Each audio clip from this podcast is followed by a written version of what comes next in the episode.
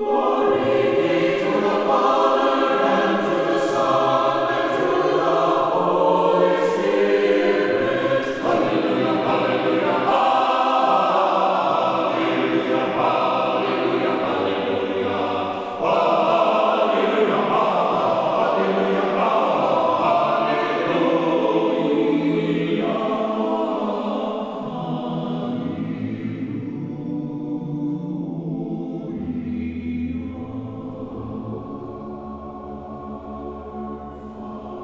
Jesus Christ. Annunciation Byzantine Catholic Parish presents Light of the East, a program revealing how the Eastern Catholic churches have nourished the Roman Catholic churches and today's world in profound ways through their histories, traditions, mysteries, and spirituality. Hello, I am Father Thomas J. Loya, pastor of Annunciation of the Mother of God Byzantine Catholic Church in Homer Glen, Illinois, and this is a story of the Eastern churches, an inspiring story of faith, courage, intrigue, mystery, spirituality, dissension, and reconciliation. But most of all, this is an expression of a great experience of faith through a unique divine liturgy. Join with me now as we look toward the light of the East. Light of the East is also supported by Eastern Christian Publications, where you can find the prayers of the Catholic Byzantine Daily Office at ecpubs.com and by easternchristianmedia.com a broadband network for you to learn more about the Eastern Catholic Churches. That's easternchristianpublications.com. Glory to Jesus Christ. Welcome to Light of the East. I'm Father Thomas Loya, your host.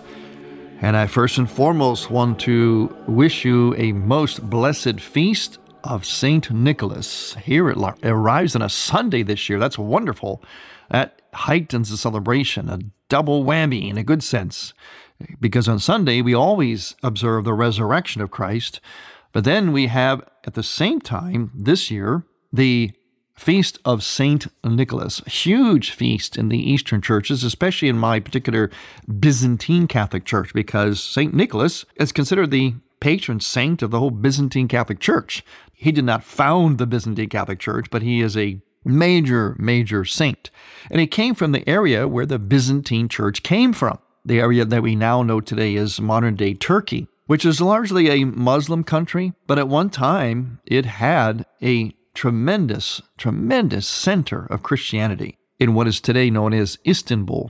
It used to be called Constantinople, and before that, Byzantium. That's where we get the name Byzantine Church because when Constantine, the Roman emperor, who moved the center of the Roman Empire to the town, the city of Byzantium, which is on the Bosphorus, it's by the Black Sea. It's really the gateway to Asia, from Europe to Asia.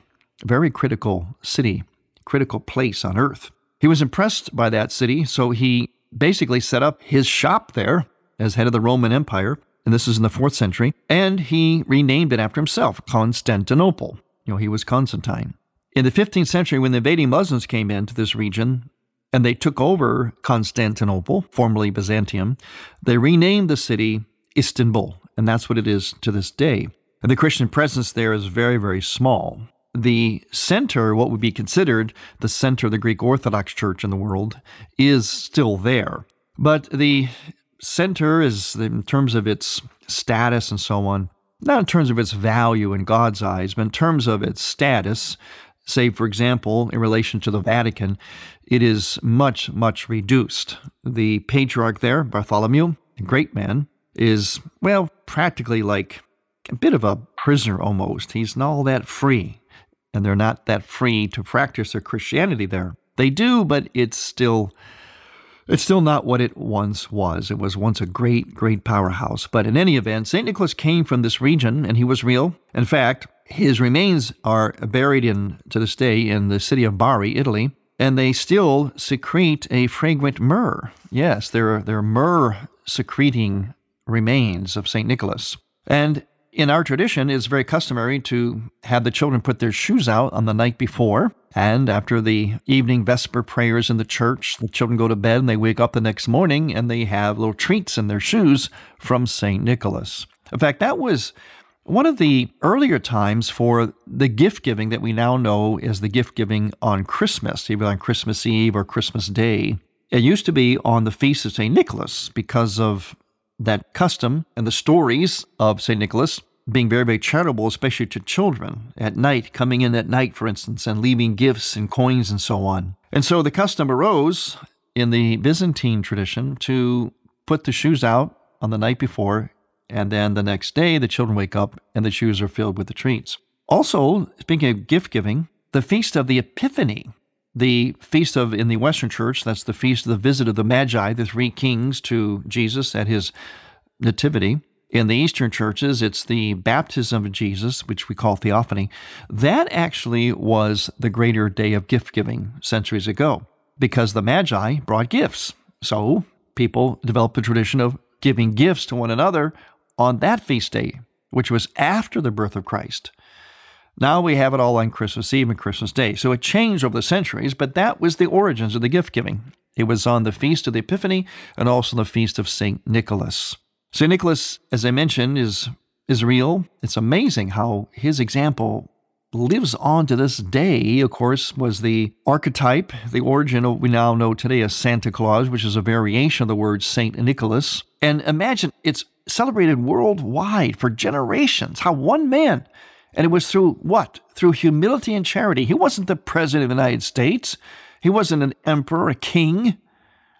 He was a humble bishop, known for his charity, commitment to the poor, his holiness, and also known for standing up for the truth in the Nicene Council, where he refuted Arius. In fact, the story goes that he even slapped Arius across the face for, for promoting a heresy about Jesus Christ. Later on, in a vision, the bishops who ousted Nicholas for doing that, they were told in the vision by the Blessed Mother that they were to restore Nicholas, that he was right. Not that God, the Virgin Mary, advocates violence, but he was right in his indignation about someone from the church, in this case it was Arius, promoting a heresy, a wrong teaching of Jesus Christ. See, they really, really cared back then, and they wanted it to be really, really clear.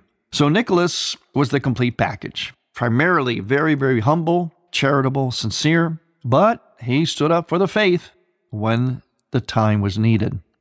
But there's something else going on this week in both calendars of the Eastern and the Western churches, and that is the Feast of the Immaculate Conception. In the East, we call this the Feast of the Conception of the Mother of God in the womb of St. Anne. Of course, in the East, it's always longer, right? They can't just say two words like Immaculate Conception. They have to make this long sentence.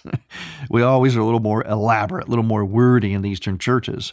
And the question is, is this the same feast? Why do we call it different things? The Eastern churches that are in union with Rome, in other words, Eastern Catholic churches such as my own, we do call this feast day. And again, it's December 8th. Originally in the East, December 9th. But on December 8th, the Eastern Catholic churches, those Eastern churches in union with Rome, do observe, along with the Latin Rite Church, the Feast of the Immaculate Conception. And we call it that as well. We also call it, as I mentioned, the conception of the Mother of God in the womb of St. Anne. So, in other words, you see what's interesting here. In the Eastern Catholic churches, what we do is we retain our Eastern theology, our Eastern spirituality. Because remember, the Eastern Catholic churches were those parts, parts of the Orthodox churches that reunited with Rome and Rome with them, starting in the 15th, 16th centuries. Remember, there was a great split, a great schism in 1054 AD between East and West. The East called themselves the Orthodox churches, the West called themselves the Roman Catholic Church. But fast forward 500 years, some parts of the Orthodox churches reunited with Rome, and that's what my church is. This is what we call the Eastern Catholic churches. So we accept what the Latin Rite Church, the Church of Rome, believes and professes. We have to because we're Catholic, we're part of them. But we experience it and retain our own tradition, our own expression about those teachings. And the Immaculate Conception is one of those examples. And in fact, in the Western Church, when the Pope, Pope Pius IX, in 1854, declared this an infallible dogma, the dogma of the Immaculate Conception, that was 100 years before I was born. 1854 was the year that this was proclaimed by the Pope.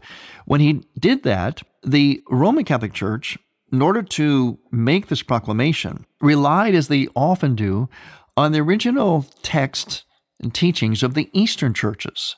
It's a way of going back to the source, you know, to the womb, to where it all started. Let's face it, the church didn't start in Rome. It certainly spread there very quickly and came to prominence and is the center to this day. But it did not start there.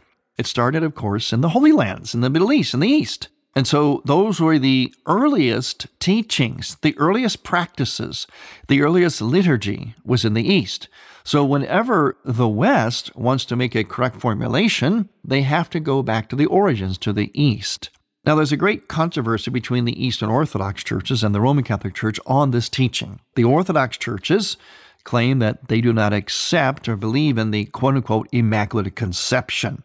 Well, I'm going to address this issue for the sake of always towards unity, which is what this program is committed to. Unity in the church, especially between the two lungs of the church, completely, East and West. So I'm going to address this difference and why it's relevant to come to an answer. I'm Father Thomas Loya on Light of the East. Light of the East mission is Christianity's reunion, and to tell the story of the Eastern lung of the Catholic Church, we need your support. In order to keep Light of the East on the air, you can make a donation now by going to ByzantineCatholic.com. That's ByzantineCatholic.com. And then donate securely using any major credit card. With your help, we can keep Light of the East's illumination bright.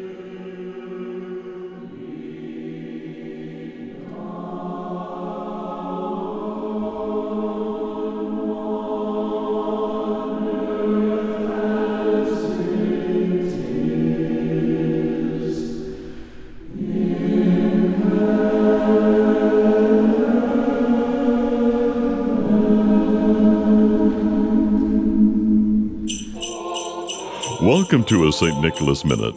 Do you know what the Christmas spirit is? Some say the Christmas spirit is a feeling, a feeling of love, joy, and peace that comes this time each year.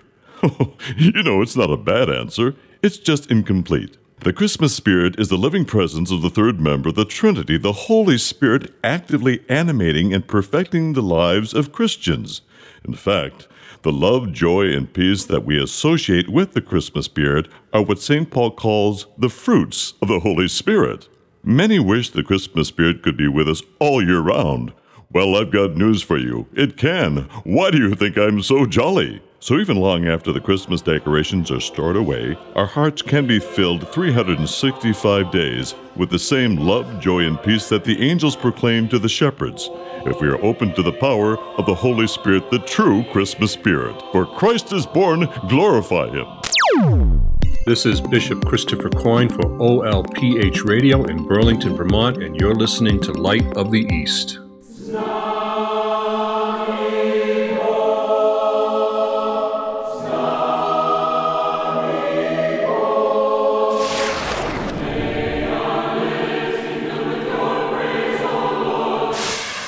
You are listening to the choirs of Annunciation Byzantine Catholic Church under the direction of Timothy Woods in Homer Glen, Illinois. This is the music you hear on Light of the East and is sung during the sacred liturgy at Annunciation Byzantine Catholic Parish. Order online at ByzantineCatholic.com. All we ask is a donation of $15 or more, which includes shipping and handling, to Annunciation Parish for each Theosis CD.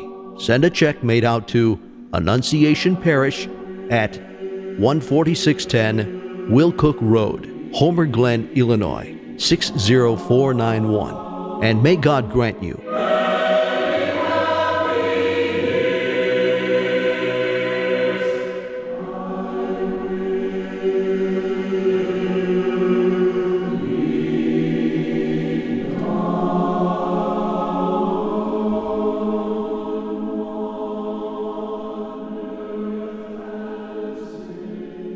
Welcome back to Light of the East. I am Father Thomas Loya, your host, and again wishing you a blessed feast of Saint Nicholas and a blessed feast that is coming up, which we're talking about now, the Feast of the Immaculate Conception. And I mentioned that there's a controversy between the Eastern Orthodox churches and the Roman Catholic Church on this teaching of the Immaculate Conception. And the Orthodox, of course, get even more anxious about it whenever something is proclaimed to be like a dogma or infallible because they tend to not always go that far in certain things. They leave certain things up to, well, a certain mystery, a certain tradition, but not necessarily define that clearly on some things, not all things, but some things. And this is one of those. Now, the Orthodox believe that you can't say that Mary was born without original sin, that she was conceived without original sin. Basically, to present their position in, in a very hopefully simple way, the Orthodox say that if the Virgin Mary was born or conceived without original sin, it kind of takes her then out of the human race. And therefore, Christ's incarnation, in other words, his becoming fully human, could not have happened.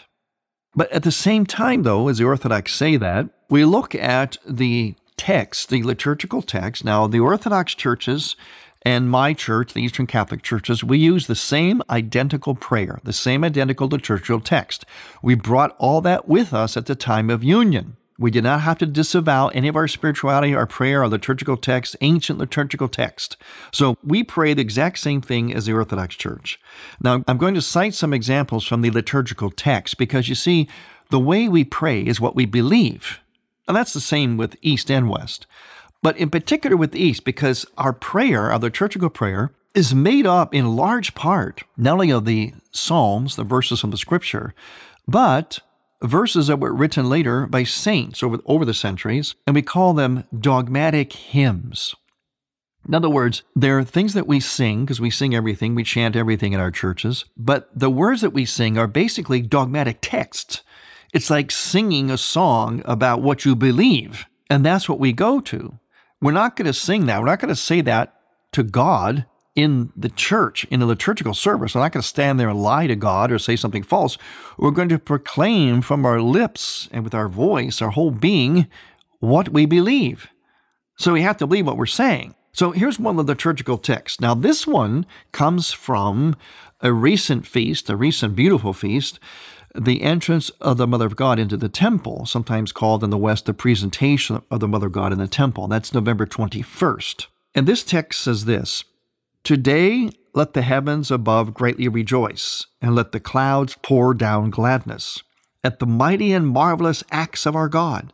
For behold, the gate that looks towards the east, born from a fruitless and barren womb, according to the promise, and consecrated to God in his dwelling, is now being brought into the temple as a spotless offering. Let David greatly rejoice and play in his harp, saying, Virgins shall be brought to the king after her. Her companions shall be brought into the ark of the Lord, to be nourished with the life of the incorruptible one, who was begotten from eternity for the salvation of our souls. Now, notice the references there. The reference comes from the prophet Ezekiel chapter 43 and 44. It's a vision of the temple, in which part of the temple no one could enter except the high priest. Yet the Virgin Mary enters there she also has a reference here.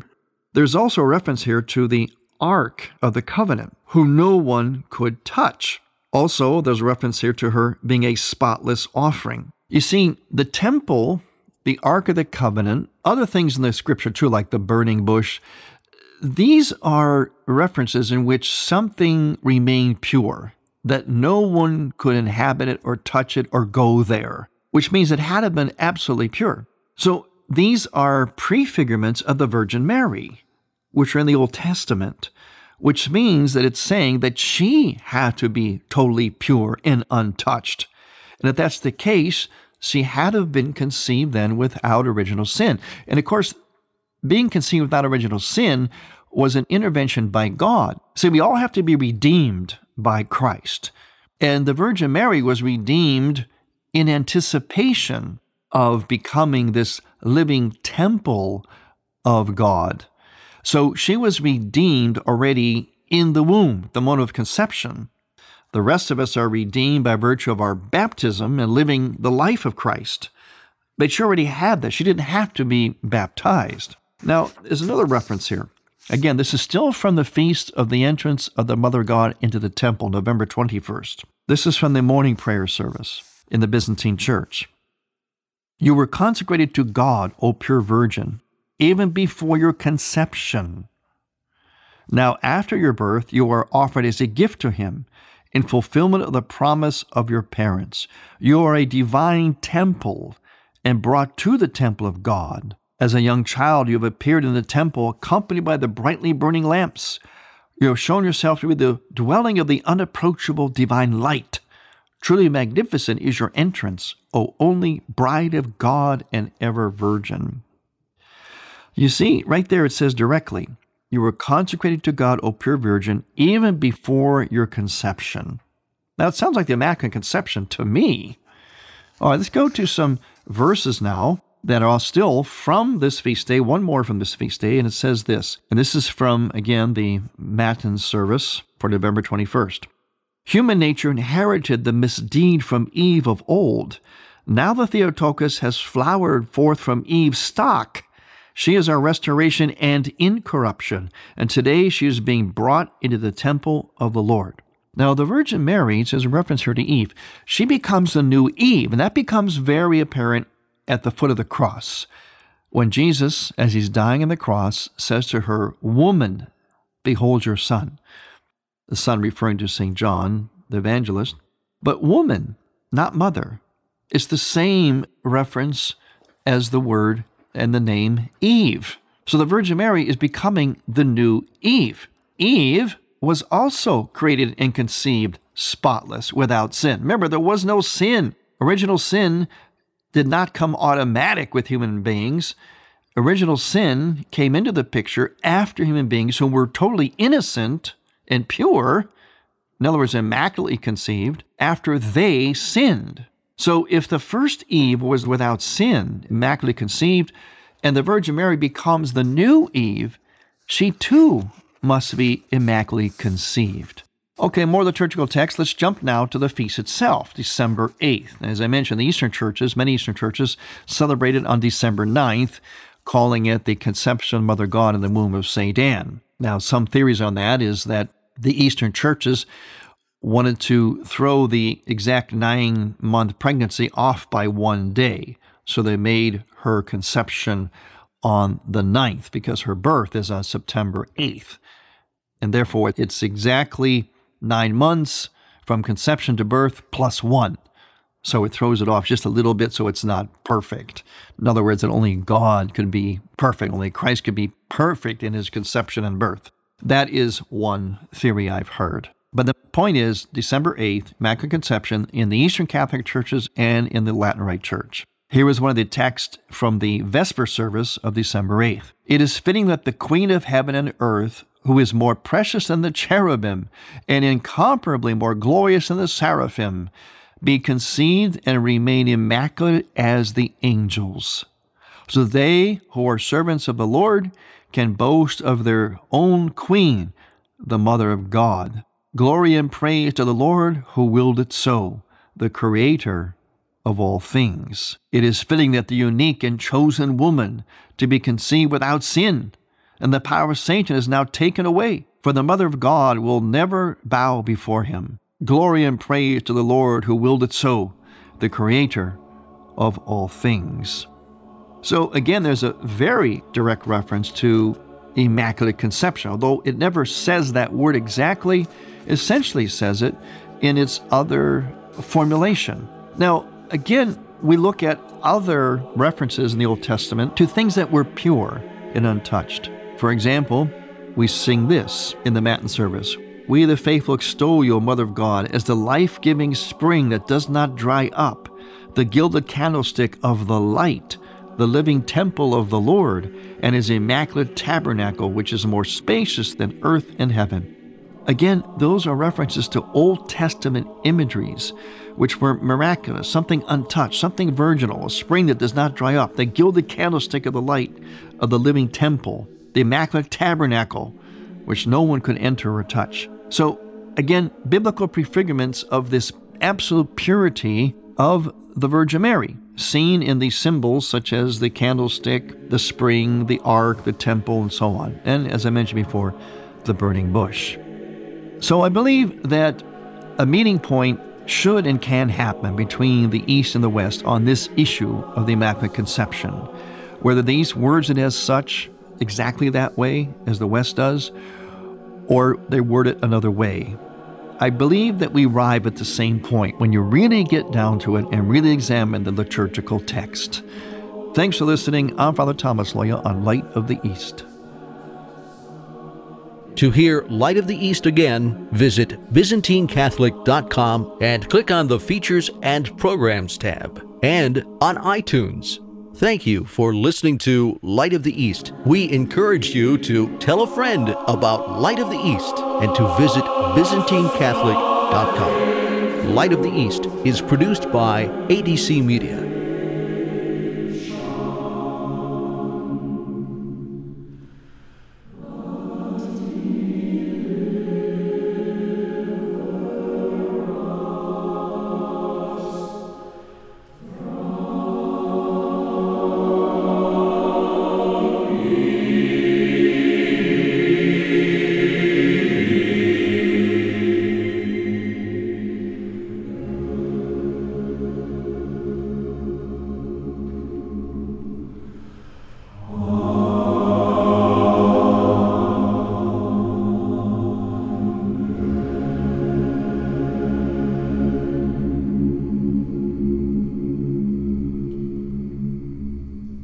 Catholic radio gives us an opportunity to become part of a larger family. It can be so lonely when we are struggling in our faith or just try to live our faith on our own. But Catholic radio connects us to that larger community of faith where we're able to get the support, the encouragement, and the grace that we need to not just struggle on, but to really celebrate all the blessings that God brings into our life through our Catholic faith. Dr. Greg Popcak thinks Catholic radio is important. So should you.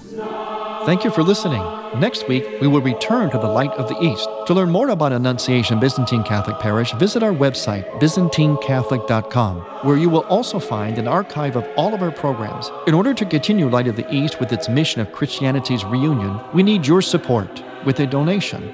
Any amount will be a blessing. Please make out a check to Light of the East Radio and send it to Light of the East, 14610 Will Cook Road, Homer Glen, Illinois 60491. That's Light of the East, 14610 Willcook Road, spelled W I L L C O O K Road, Homer Glen, Illinois. Or donate online on the homepage of ByzantineCatholic.com. From the Light of the East, a new dawn of unity is in sight. God bless you, go with God, and may God grant you many happy years.